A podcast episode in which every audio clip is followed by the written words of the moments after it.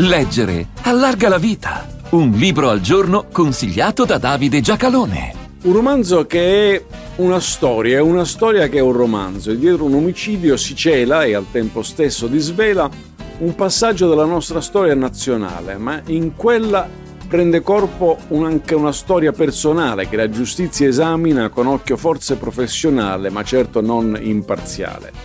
Andrea Paganini le indagini imperfette, pubblicato da Rubettino nel 2022. L'autore è nato nel 1974 a Poschiamo in Svizzera, a poca distanza dal confine italiano.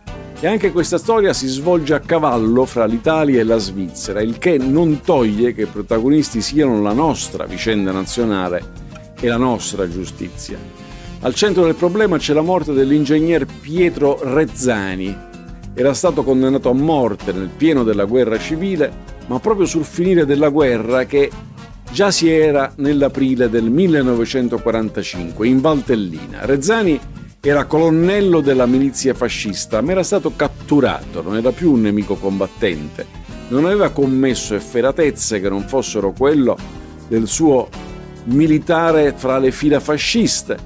A quel punto ucciderlo era da considerarsi omicidio o un legittimo atto di guerra? Attorno a questo quesito si svolsero due procedimenti penali, uno in Svizzera e uno in Italia. Quello svizzero portò all'archiviazione per gli imputati, quindi al loro proscioglimento. Quello italiano, al contrario, considerò non punibili i partigiani che lo avevano sommariamente processato e condannato, quindi ucciso, mentre la sentenza definitiva condannò due coniugi che avrebbero ingannato i partigiani e avrebbero agito per interesse. I due condannati neanche c'erano quando Rezzani fu ucciso, ma sono stati ritenuti colpevoli di aver organizzato la sua morte. Il libro si svolge a cavallo fra la ricostruzione storica, la documentazione giudiziaria e la narrazione di quell'intrigo.